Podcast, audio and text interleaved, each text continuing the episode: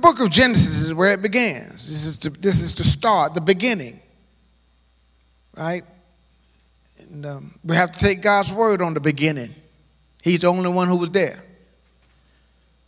right? And so God has given us the beginning, really the beginning of everything. We learn so much from the book of Genesis, the seed bed of the whole Bible. It's book of Genesis, right? And um, so many things that, that, that are blessing to us doctrinally, we see in types in the book of Genesis. We see in picture, in type. It's a great book. And um, so the book of Genesis is where we go to find uh, the first of everything, the first family. And that's what we're going to talk about today. So if you found Genesis chapter number two, we're going to start at verse number fifteen. I'm going to read eleven verses out of this passage, and then we'll talk a little bit about this. And I, I do know, guys, you know, we laugh, but I know it's hard to stay awake. It's hard to be alert with a belly full of pork like that, right? And uh, it's been a blessing. But I want to I want to try to point some things out in this passage and, and try to just walk right through this passage, and, and I hope it will be a blessing for you. So we're going to dive down into this on verse number fifteen, all right? And I'm going to read from verse fifteen over to the end of the chapter, all right? Notice what it says. It says, the Lord God took the man and put him in the Garden of Eden to work it and keep it. And the Lord God commanded the man, saying, you may surely eat of every tree of the garden, but of the tree of the knowledge of good and evil you shall not eat. For in the day that you eat of it, you shall surely die. Then the Lord God said, it is not good that the man should be alone. I will make him a helper fit for him. And out of the ground the Lord God had formed every beast of the field and every bird of the heavens, and brought them to the man to see what he would call them. And whatever the man called every living creature, that was the name. That was its name, rather. The man gave names to all livestock and to the birds of the heavens, to every beast of the field. But for Adam there was not found a helper fit for him. So the Lord God caused a deep sleep to fall upon the man, and while he slept, he took one of his ribs and closed up the place with flesh. And the rib that the Lord God had taken from the man, he made into a woman and brought her to the man. Then the man said, this is at last, or this at last is bone of my bones and flesh of my flesh. She shall be called woman, because she was taken out of man. Therefore a man shall leave his father and his mother and hold fast to his wife, and they shall be one flesh. The man and his wife were both naked and were not ashamed. Now that's good reading. And it's interesting to us, and we ought to lean in, because we have the first home, the first family. And what we have is we really have marriage as God intended. Home as God intended. This is the original divine design. And in what in all we've read tonight, I want to talk to us men, because I want to talk to about something that I call the, the manhood mandate. The manhood mandate. Every man is under mandate. God has given to us our marching orders. God has given to us that which he has made us for. And we'll look in this passage and talk a little bit about that, okay? And as we do, we might pray as, as, as David taught us to pray, search me and know my heart, right? Search me and know my heart. I was saying this morning that David, David understood enough about himself that he knew that he could not trust himself to search his own heart. He had to turn over the search of his heart to the Lord. Because, see, my heart is deceitful above all things and desperately wicked, and I can't fully know it. But the Lord knows my heart. And so we ask the Lord, turn the searchlight of his spirit and the truth of his word. The entrance of his word gives light, illumine us so that we might see what it is that God has to say to us and, and to you as an individual, as a, as a man. Here, as we look here in Genesis chapter number fifteen, and we're talking about what tonight? The, the what? The manhood mandate. Like, like the, the ministry of manhood. How many of you are glad to be a man tonight? All right, hey, I, I'm just telling you, I'm, I'm glad God made me a man. Right? He didn't make a mistake. He, he made me a man. He made me what he wanted me to be. And when he, he, he made me, I'm not, I'm not just groping around. Thank God he hadn't left us to grope around in darkness about what that is. And he has not left us simply to the social scientists to tell us what it is. They are, they are, see, the truth of God, the Bible says in Romans chapter number seven, the truth of God has been revealed from heaven. Amen? But watch this now.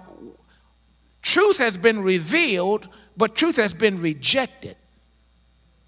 The Bible says the wrath of God, right, is revealed. Just like God reveals his truth, he reveals his wrath against all unrighteousness of men that holds down the truth, would supplant the truth would in, in, in unrighteousness. See, man, God reveals truth, and man re, re, rejects truth. And not only that, not just reject it, but watch. If you read on in the passage, man sort of rethinks truth. He just rethinks it, right? What what makes that true? What makes this right? What makes this? And so you have this in the in in, in the culture today, where, where truth is up for grabs. We have this thing called your truth and my truth. That's so stupid. Your truth. And you ain't got no truth. All truth is God's truth.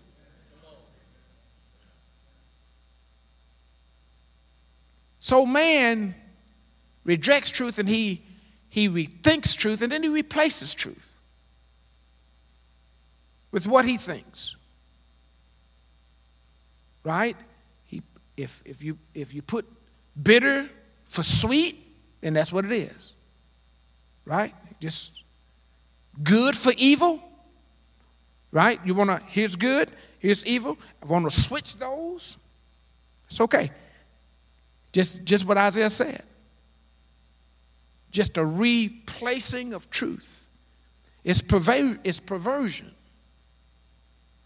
Perversion is a reversal of truth.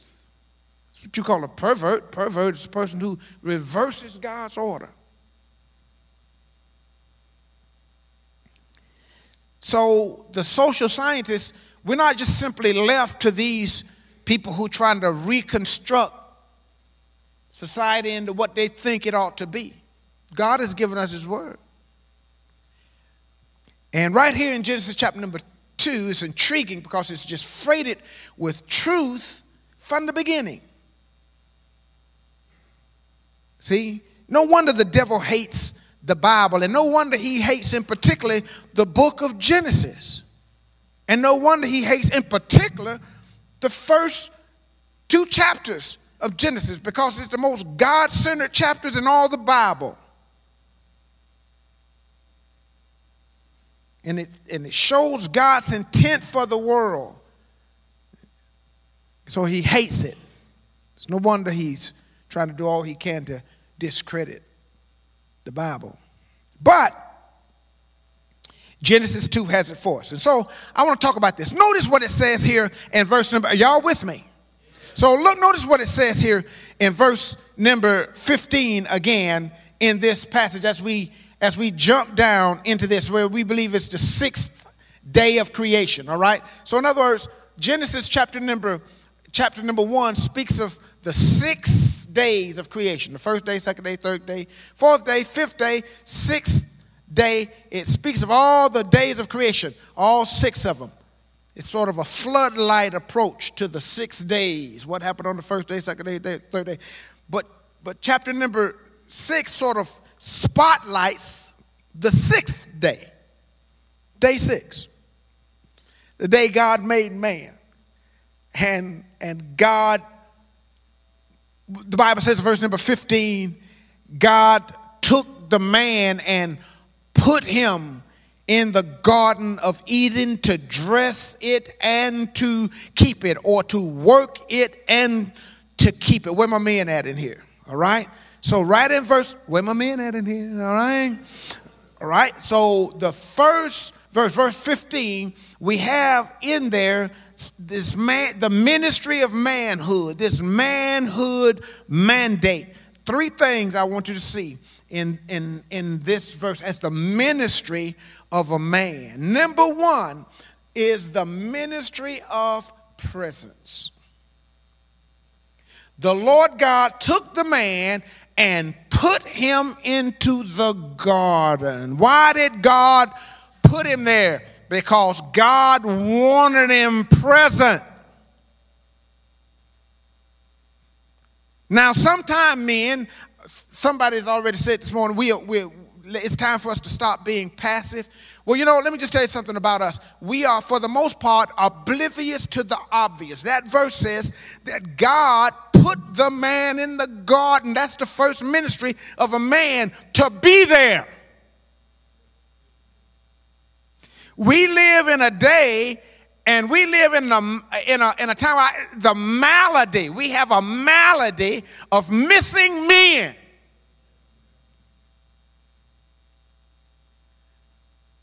Absenteeism.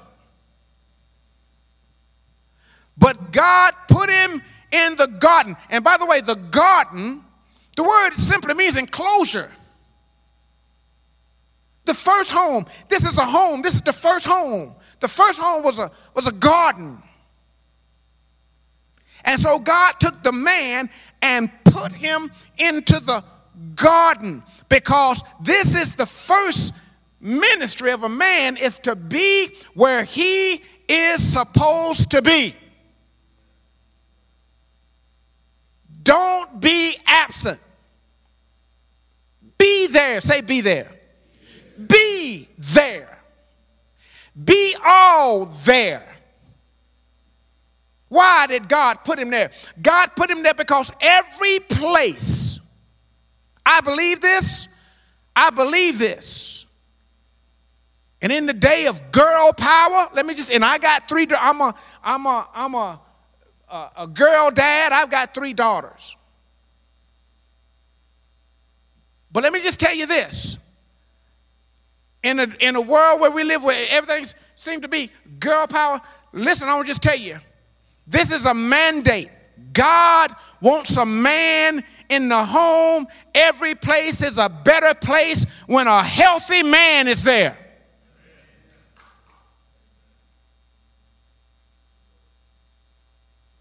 Now, if you ain't healthy, you'll blow the joint up.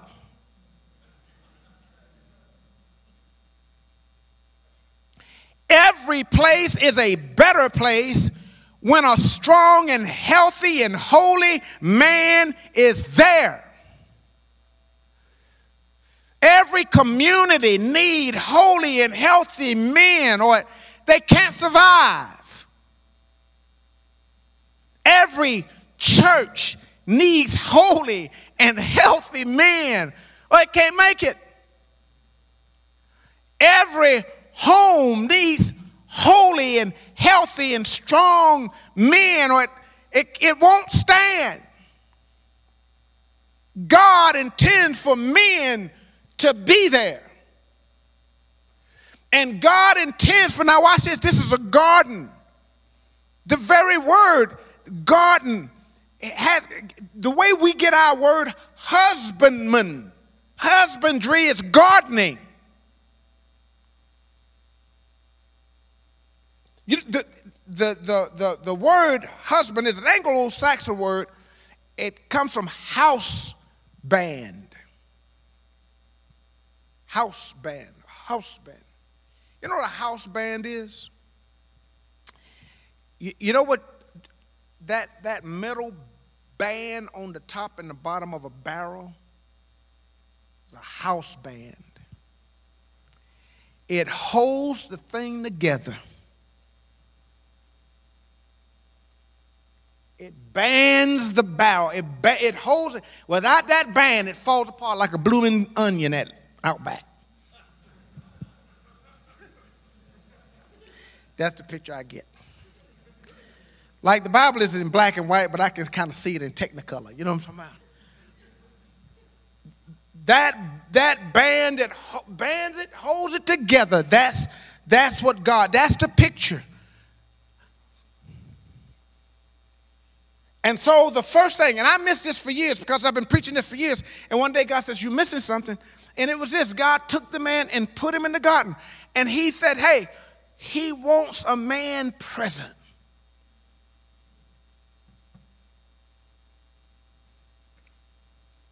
When the, when the, when the nation of Judah was about going into captivity, one of the things God lamented was missing men. Ezekiel twenty-two, he said, I, I sought for a man. He talked about how society was going and how he sought for a man that would stand in the gap and make up the hedge, that, that he wouldn't destroy the place. And here's what God says in sort of a lament, and I found none.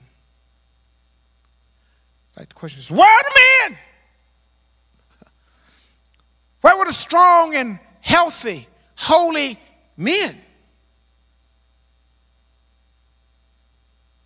I can't read the story about the demoniac in Mark chapter number five without thinking about this man. The Bible says he was in the tombs night and day, and he's mutilating himself. He's all on the tomb. And yeah, you get to thinking about this. He's a he's a he's a picture boy, a uh, uh, uh, uh, poster boy of what the devil would do to every man in here if he could, were it not for the grace of God. What a poster boy of the devil and his cruel art. Here's a man infested with demons. And the Bible says he spent his time night and day out in the tombs, crying, cutting himself, mutilating himself, and all these things. But you know the thing I think about when I think about that man? I think about, there he is. Where, where, where is he, where is he absent from? You see what I'm saying? I mean, if he's spending all his time in the graveyard and the dead things and, and milling around, why isn't he, why isn't he at home being a son to his mama?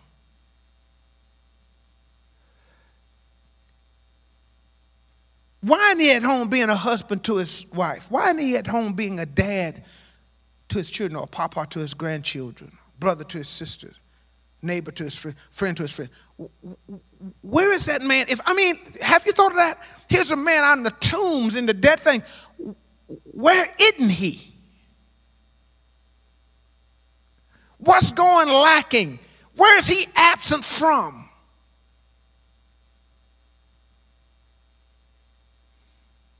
Some of the boys who are bellied up at the bar and spending their time, hey, listen, and, and you know, it doesn't have to be the graveyard. It could be on the golf course. If you can't say amen, say, oh, me.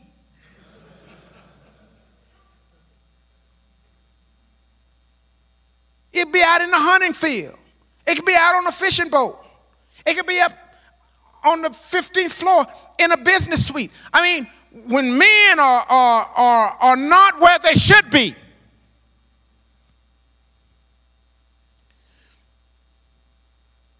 The ministry of presence is to be where God has called us to be, and be where God has placed us, and be there, and to be all there.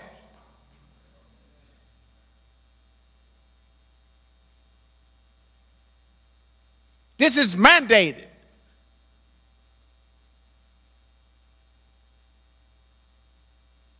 So, you see that. Notice, notice also, in verse number fifteen, y'all with me? Notice he put him in the Garden of Eden. That's the ministry of what? Talk back to me. Presence. Watch this. To work it Here's the second ministry. Stop now. He put him there. That's ministry of presence. He put him there to work it. That's the ministry of providing or provision. You see, the garden needs something from the gardener. That's what a husbandman is. That his home needed something from him. He, he's to be there, and he's to be all there, and he's to be a healthy man in that place. I talked about this this morning. Again, I think Proverbs eleven twenty-nine, he that troubleth his own house shall inherit the wind. You ought not be a troubler at home like Achan, who, who troubled the nation and who troubled his house. A strong man, a holy man, a healthy man in that space. But God says, I want you there, and I want you to work the garden. In other words, I want you to provide the garden what it needs. The garden needs something from the gardener. It is your job to work the garden, to cultivate the garden. There are men in here who live long enough to know and to understand that when a man provides for the garden, he lives long enough to realize that the garden provides for him. I mean, I, I've I've I've lived long enough to see the fruit of a of a of a garden that just blesses my life. You work the garden. God gives us a beautiful picture, and, and look over here in Psalm one twenty-eight. Where y'all got to be? Um, all right, look over here with me at Psalm uh, one twenty-eight. All right, Psalm one twenty-eight. It's a beautiful, a beautiful picture that that the psalmist gives of a of a family dynamic. And, uh, and, and, and I want you to see it. It's beautiful. Notice it says this. Blessed is everyone who fears. Are y'all there? one hundred percent. Blessed is everyone who fears the Lord, who walks in his ways. Now, I want you to see this as a man, because it is a man, and you'll see what I'm saying. Here's a man who fears the Lord, right? By the way, the fear of the Lord is the beginning of wisdom. We talked about wisdom this morning. Wise, are you wise or otherwise? Right? The fear of the Lord is the beginning of wisdom. Right? So he says, blessed is everyone who fears the Lord. He says, don't be wise in your own eyes. Remember that? He feared the Lord and depart from evil. But now he says, blessed is everyone who fears the Lord. Here's a wise man who walks in his ways. Here's a wise man. You shall eat the fruit of the labor of your hands. You know what he's saying? When you work the garden and when you provide for the garden, guess what? The garden provides for you. The garden blesses you. Hot dog. Look at what it says here in the next verse. Your wife, lean in, guys. Your wife, all right, you husbands, you got wives, and, and you you you single men, you, you would be husbands, you one day husbands. Listen, he says, your wife will be like a fruitful vine within your house. Your garden, your home, your wife, your vine will be beautiful and bountiful. See that? Your wife shall be like a fruitful vine by the side of your house. This is all agrarian, agricultural language, right? That's what the New Testament uses for, I mean, the Old Testament and the Bible uses for fruitfulness and, and land flowing with milk and honey. You know what I'm saying? It's, it's all has to do with. So he says in this agrarian culture, he says, yo, you like a man is like a tree planted by the rivers of water, and his wife is like a vine planted by the sides of his house, and his children are like olive plants around his table. See that? Isn't that a beautiful picture here? Here's a man who is a gardener, and he has a beautiful vine. Now, let me just tell you something about the vine. Y'all here? Now, now your wife, the Bible says, is like a vine.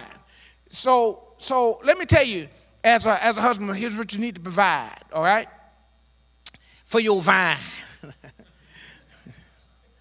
Every, by the way, every every man ought to know something about all women in general, but you need to know something about your woman specifically. Amen? I mean, women get together, they talk about us. That's all they talk about when they get together, right? Women talk about men, they do. And we men, like, we all kind of nod and agree about women, right? I, I got it boiled down. Women are strange and men are stupid. I got that kind of like my theology, right? But anyhow, really, I kind of got it summed down to that, right? So, so watch this. The Bible says your wife should be like a fruitful vine by the sides of your house. So let me tell you what a vine needs. Something about a vine, okay? Number one, vines always need proper climate. Proper climate. You want your vine to bear? Can't be too cold now if you want a fruitful vine. Yeah. You better, you better try to warm it up. Every man in here could be better probably at, at creating more warmth in a relationship with his wife. This is one of the things God dealt with me about in my emotional adolescence that kept me from being as warm and keeping it at a climate and a place where my wife could be fruitful and beautiful and bountiful and grow and be happy. I was acting too much like a little boy. And let me just tell you something about a boy. A boy can't love a woman. It takes a man. It's too easy to quit and walk away, throw your hands up when you're a boy, when you're an emotional adolescent. It takes a man, and it takes a strong man. It takes a husband, a house band. Because it's difficult. I've been married for forty-two years. When I got married, my wife was a simple schoolgirl. She's a complicated woman now. You know what I'm talking about? Here's, here's a word that I know every man has used before. Every man, and here's how we use it. It's, we, we, every man who's got a wife, you've said this before. Unbelievable.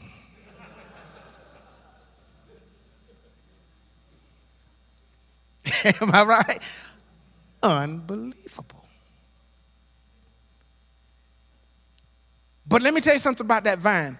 She needs, she, the climate has to be right for her to be productive.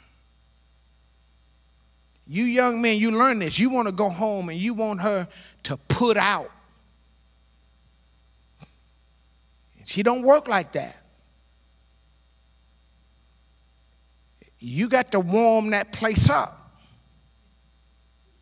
It can't, you can't have some cold, sterile relationship and then ten o'clock, all right now. That, that ain't, my pastor used to tell me years ago when we were young G I's over in, in Okinawa, he says, that ain't how that works.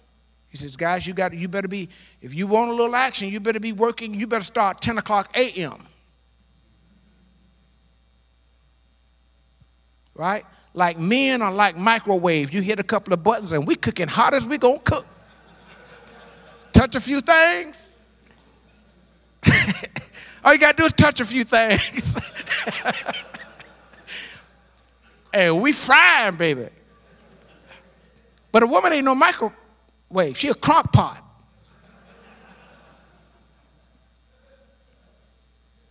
You gotta start early in the morning. And you might have a little soup at night. Y'all know what I'm talking about. But but I'm just telling you, men have to learn this. And listen, we, you can do it. I, I could I could do it. I was just too much of a little boy to do it. I come in with my full of piss and vinegar and mad about this and mad about that and too much of a boy to cross over the line and tell how much I loved her and tell her, what keeps us from doing that? There's a word for that. Oh, yeah, here it is. Stupid.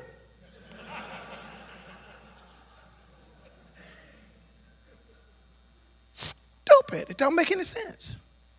But when you act like a little boy, the little boy will keep the man pinned down in the corner.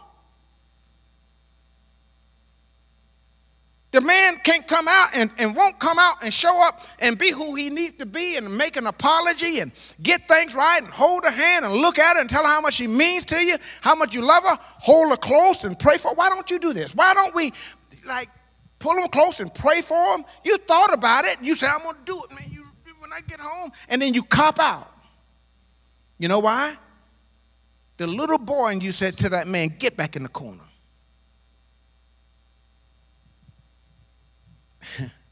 This ain't pop psychology, but I know what I'm talking about. Because I, I lived that. But my garden, my vine needs something from me. My wife needs something from me. My wife needs to, my wife needs to hear my voice. Think about it. I talk to men all day. I talk to people all day. And then get home and don't feel like talking. My wife is wanting to hear my voice. It want to talk to me. Want me to talk to her. Want to be engaged with me. Want to be engaged with you. And you deprive her of that.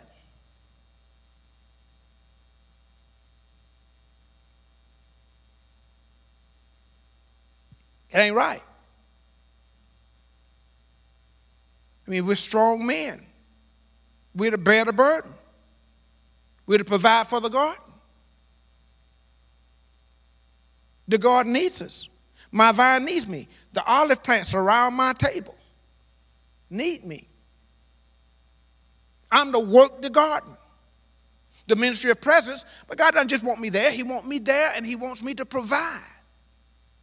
And that's more than bringing home the bacon. I might say that's the least of it. it. I mean, there needs to be some emotional provision. And pastoral provision. I need to, so, so like, here's my vine now. It needs, it needs proper climate. And it needs persistent cultivation. Vines have to be cut back. Jesus talked about it in Matthew, I mean, um, yeah, Matthew, John fifteen. He talks about it, about how the father is the husbandman. The father is the gardener. The father is the vine dresser. And he cuts it back so that it might bring forth more fruit. And so your wife needs your voice. My wife needs my voice. I'm almost, I'm, I tell you, I'm almost embarrassed to tell you how, how recently I learned this stuff, but I have learned it and continue to learn it. And have talked to my wife about it so that I don't retreat back into the corner. See, she can't hold me accountable, but I've made myself accountable by telling her that I've acted like a little boy and I'm not going to do that anymore. Get it out there. Get it out there. It's good for you. Just, just get it out there, and now you can't, you ain't got nowhere to run. Y'all out there? So, so she she needs persistent cultivation. And my words and what I think of her matter. It doesn't it? I, I remember when I was a young Marine, I come home, my wife, I'm just home, I'm dead tired. She wants to talk. She wants to, you know what I'm saying? I mean, engage. And, and, and everything I thought just seemed to matter. It was a burden to me. Why does what I think matter so much to her? Can I get a witness? Like she wanna, you didn't say how this looked. You didn't say what I thought. You didn't say, you, you're right. It, it's good. It's all good. It's all good. You know what I'm saying? I mean, you know, it's, it's all, it's all good. We could talk about this at halftime, but right now it's good. Now, we laugh, but that's stupid. And and and um, because she needs my voice, your wife needs your voice. And she needs to think you think she's all that. And they don't outgrow that. There's some things we as men, we don't outgrow. Because we're the male species. There are things that women don't outgrow. They're the male species. They want to think that they look good to the man that they love. That they are important to the person, to the man that they love. And when you get to thinking about that, they, they're hardwired for that, and to deprive them of that is next to cruelty.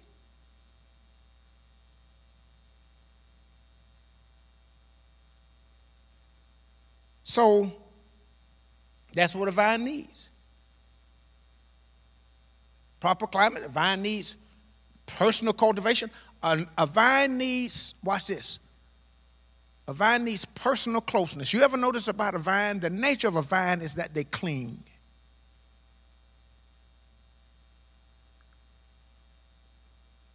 That's what the Bible says about your wife. Now, she's a vine. Vines cling. You ever see a vine go up a wall, it clings, or go up a tree, or down a line? That's the nature of vines. They cling. And they they they they need that. And I'm talking in broad generation, generalities, but it is true basically. That's what intimacy is. Men think that sex is intimacy. Sex is not intimacy.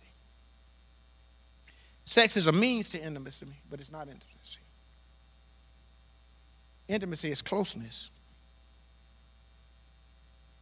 And sex can bring that, but it's not intimate. That people, that people having sex tonight don't even know each other's name. Ain't no intimacy.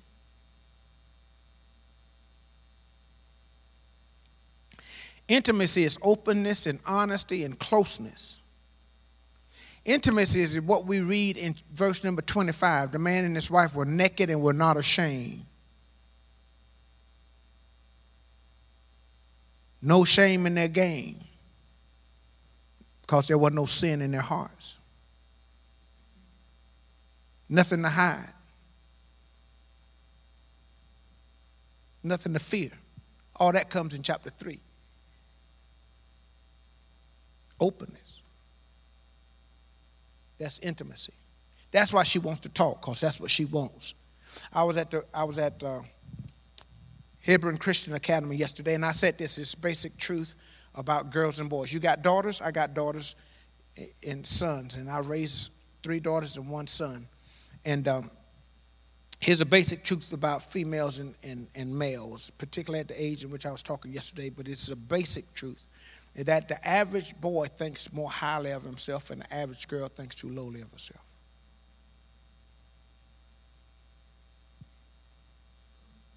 That's a basic truth. Here's another basic truth, and I was talking to them about this yesterday, and it's true. So, so that's a perfect storm.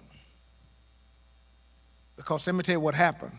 You've been a boy. You remember what, it be, what being a boy was and where you were at that age, fifteen, sixteen, right? If people say you are what you think, that can't be true, because I'd have turned into a girl if, if that was true, because that's all I thought when I was fifteen.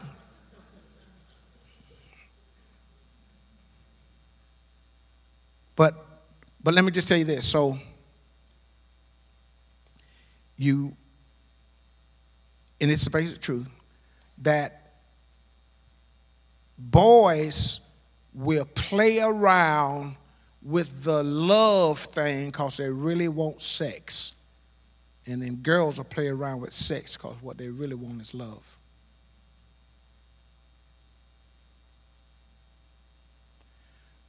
That's the basic truth. And that's no different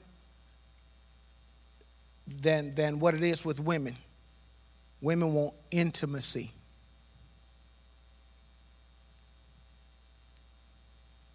And that's openness, and that's honesty, and that's closeness. And that's no shame, no game. That's you. I'm, here we are, we're naked and open. We're close. And you don't want to starve her, right? I think it was Chuck Swindoll, uh, one of these Bible teachers talked about James Dobson. Y'all remember James Dobson, Focus on the Family? He says that the average wife is like a woman in a in a rowboat circling an island trying to look at a place to, to land on this island. You like an island, and your wife is looking for a place where she can land, and because she wants to come up and explore. We as men, it's next to cruelty, guys, to women.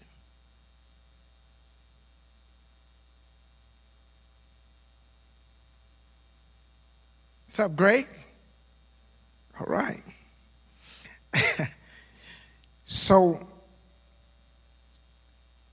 that's so job one, ministry mandate number one is what? Ministry of what?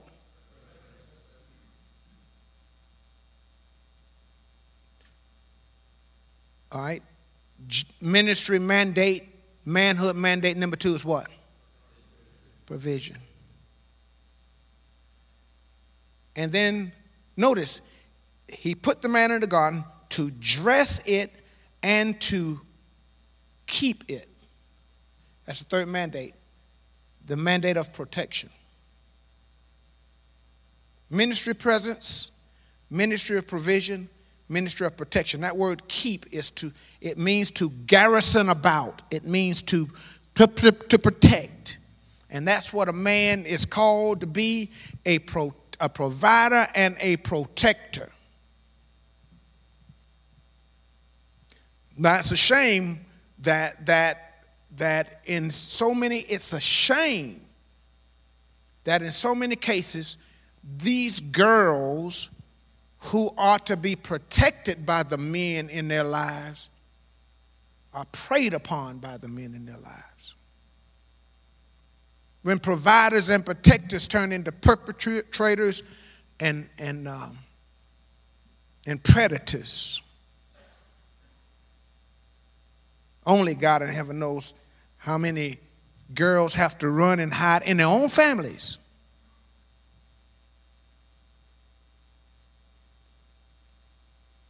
And God has called men to be protectors.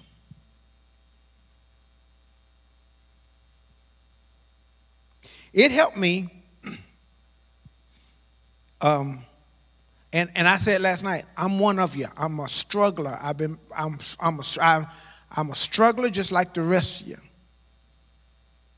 But as God is my helper, I said I'm going to be a better husband to my wife of all these years, who laid down, and had my babies, and who raised my children. I'm going to be a better husband to her, because that's what she deserves. And it helped me one day when it dawned on me that, again, we're oblivious to obvious things, but it dawned on me, just like I have my daughters and I love my daughters. These little, you cut your right arm off of your daughters. I realized, man, I married somebody's daughter.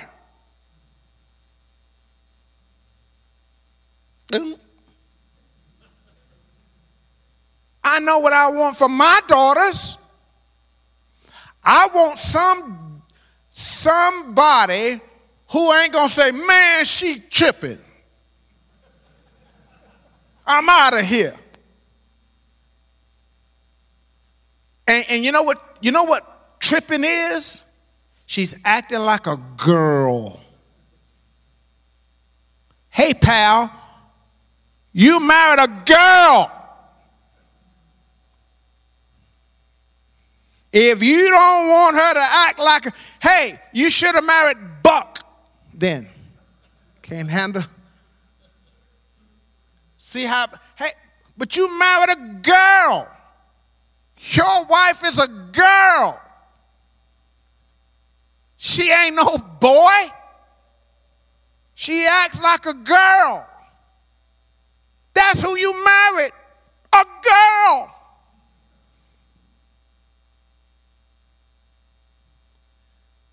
And it dawned on me, I married somebody's daughter. And I know what I want for my daughters. I want a strong man to be married to my daughter. I want a man who would, would, would pull her close when she's feeling emotional and want to cry and not just say, man, I can't handle it. I, I, here's, here's, all right, now, guys, I'm going to try to land this here in just a minute. But here's, here's what I, I want you to imagine, all right? I thought of this. If, if a man saw any man, this is, this is any man who's worth his salt.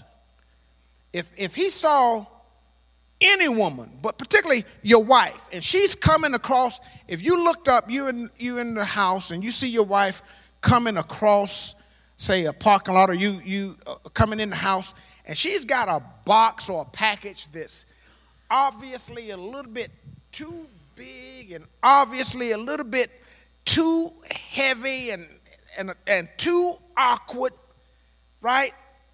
And she's trying to muscle that thing and get that thing, and she's trying to balance that thing and walk. Any man with any woman who's worth their salt will get up off of their rear end and beat it over to them and take that box. Because it might be too big and too heavy for her and awkward, but I got it. I'm the strong man. I got it. Am I right about that? Any man would do that. And yet, we as men will see our wives struggle emotionally with something too heavy, too big, too awkward for them. We sit right on our rear end and let them struggle by themselves.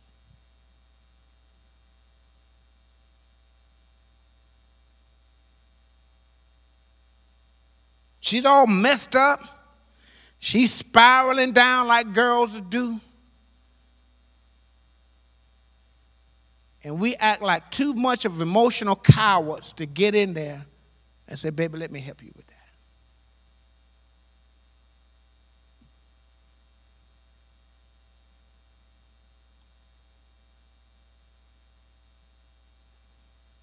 God has called us to be, God has called us to be the strong men. And he's given to us this ministry of, of presence, present in our home. See that man in, in, in Genesis, I mean, uh, in um, Psalm one twenty-eight, he's there. And his wife is like a fruitful vine. His children are like olive plants. He's at the table, right? He's like at the table. Like, as men, as husbands, let's get at the table. Let's let's let's get our families around us. Let's say to them how much I love you. You got children in faraway places. They're adults. I've got adult children. Tell them how much you love them. When they come home, they don't come home. Maybe even you have some estrangement and some strained relationship. I know this is a world like that. Listen, by the grace of God, ask God for wisdom to, to get, the, get those things healed. That God will give you the years that the locusts have eaten, that you can bring, that He bring health and healing. He's Jehovah Rapha. He can heal things, and and you you you work on that, and you be man enough, not a little boy, man enough to say I'm sorry for whatever I've done, to write a letter, whatever you've got to do, but you get your family around you, and to, and to, and to, and, to, and so home can be the home God intends for it to be, and that we're not gonna. I'm not going to trouble my own house and inherit the wind and harvest nothing.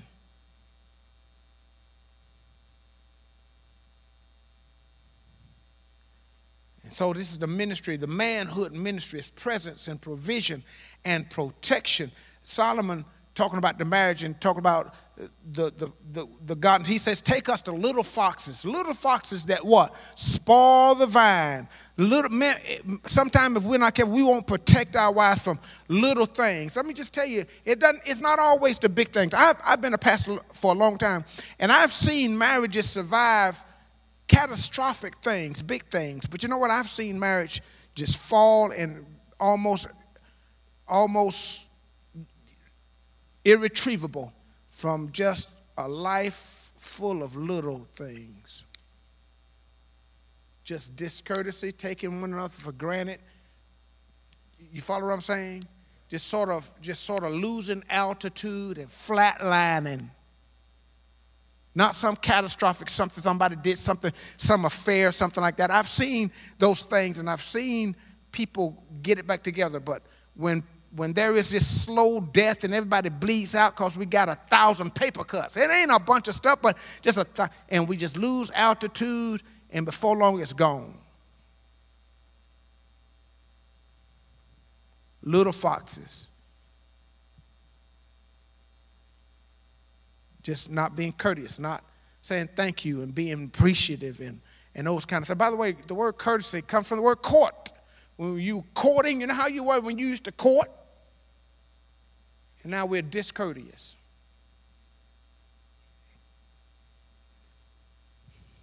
Let me give you two things before I go, two things. In the next verse, it talks about how God gives man, this man, that he gives this mandate to. He gives him this mandate of presence and provision and protection. And then God said to the man, of every tree of the garden thou may freely eat.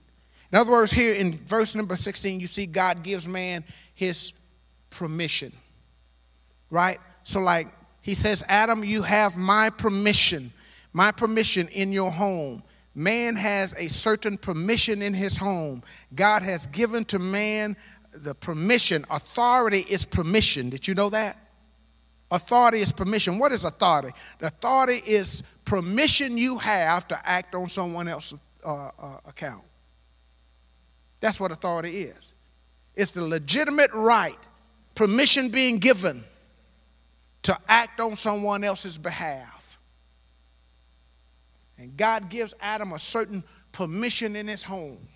He gives man a certain permission in his home. And God gives man this permission. And he says, enjoy. God says, freely eat. Eat freely. Eat freely and enjoy freely. It's your home, Adam. Right? The name on the mailbox is Adam. Right? So you, this is your home. And now watch. He, he got, God gives him permission. And, and, and Adam has, watch, he has leadership. Verse seventeen, but of the tree of the knowledge of good and evil thou may not eat of it. And Adam, in the day that you eat thereof, you shall surely what? Not probably die, you shall surely die. So watch, in verse sixteen, he gives man his permission. In verse seventeen, he gives man his prohibition. You may, verse sixteen, you may not. Here's what God is saying, and every man needs to see this, and I'm closing. Here's what every man needs to see. God has given to us a manner of leadership, but there's a difference between leadership and lordship.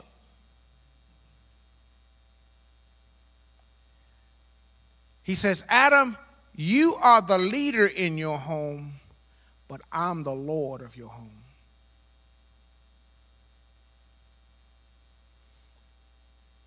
And this is good for men to understand, so that so that so that you don't encroach upon God. He has given us permission and prohibition. God has said, okay, Adam, here's some things you may do, and here's some things you may not do, or this one thing you may not do. And you know what he's doing? He is bringing Adam under authority, because all true, genuine leadership is under authority. Leadership is doesn't mean Uh, absence of authority over you. It means precisely the opposite. It means that you are under authority. That's where you get your authority.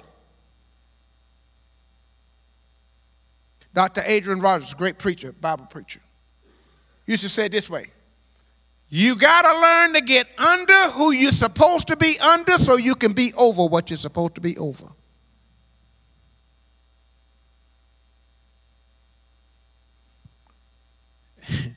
You better get up under God so you can take authority over everything that's supposed to be under you.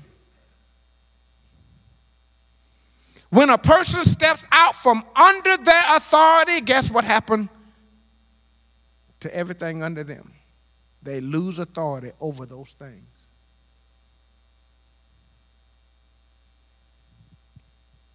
All right, that don't cost you nothing extra. You got to be under what you're supposed to be under if you're going to be over what you're supposed to be over. The man in Luke chapter number seven, you remember that centurion, that centurion who said to Jesus, Jesus, I got a servant that's sick. Come and heal him. Jesus says, I'm going to come, right? And when the, Jesus is on his way, the man says, listen, Jesus, you don't have to come to my house. You just, you just what? Speak the word and they'll be healed. Then he said this, it's powerful. He says, for I also am a man under authority. He said, and I have soldiers under me. I have servants. And I say to one, go, and go, and the other one, come, and come. He says, so did you hear what he said? I also am a man under authority. You know what he was saying? Jesus, I know why you have authority over demons and over sickness and over death and over all those things, because you are under the authority of your Father. And here's a military man. I'm a military man. I understand how it works. Any military men in here? The military men understand how this works. You got to be like, I'm a, I was a staff sergeant. A staff sergeant had authority over sergeants and corporals and lance corporals and P F Cs and privates. But you know what? I was under the gunnery sergeant. And the gunnery sergeant is under the master sergeant, who's under the sergeant major, and who's under the... Right? And so it goes like that, right? And the major is over him, but the major is under the colonel. Colonel's over the major, but he's under the general, right? And the general is under the Secretary of the Navy, right? Marine Corps Department of the Navy. We're under the Department of the Navy. We were the men department. But anyhow, so... But there was this upper, under, upper, under. The general's under the secretary, and the secretary of defense, and the secretary of defense under the president. And the president is under the Constitution, theoretically. Right? That's, but everybody is under. That's why they have power over. You step from under, and you lose power over. So what am I saying? Every man, to be that strong man, to be that man, that healthy man who's present and who provides and who protects, must be a man under authority, who is a leader of his home but knows he's not the Lord of his home. There's only one Lord. This is the manhood mandate. So much we could talk about in this passage, but we're going to pull up here. And I want to pray. Hey, uh, Bo, won't you come up on the guitar and just play a little bit? And um, as we, it might be good for us if God has spoken to your heart about, about anything today. Maybe, I know how it is, man, and me like this, and hadn't seen your wife all day, maybe, and you begin to think these things, and maybe a message like this, and you, you, you know, you just need to man up. We just need to man up. Cowboy up. And it might be that you just need to get before the Lord. Get on your face before the Lord somewhere in this place. Say, God, help me. I, I'm, I'm like a little boy who can't go and say what I need to say, or I, I hadn't said in a long time what I should say every day. And I just need to get my heart right with you.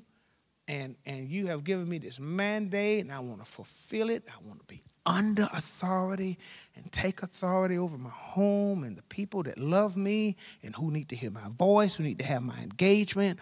I want to be that. And if if if if today God has spoken to your heart and is speaking in your heart with anything you've heard today, I'm going to ask you to maybe do that. Just just peel away, get by yourself somewhere, maybe at the altar, and let's just spend time before the Lord.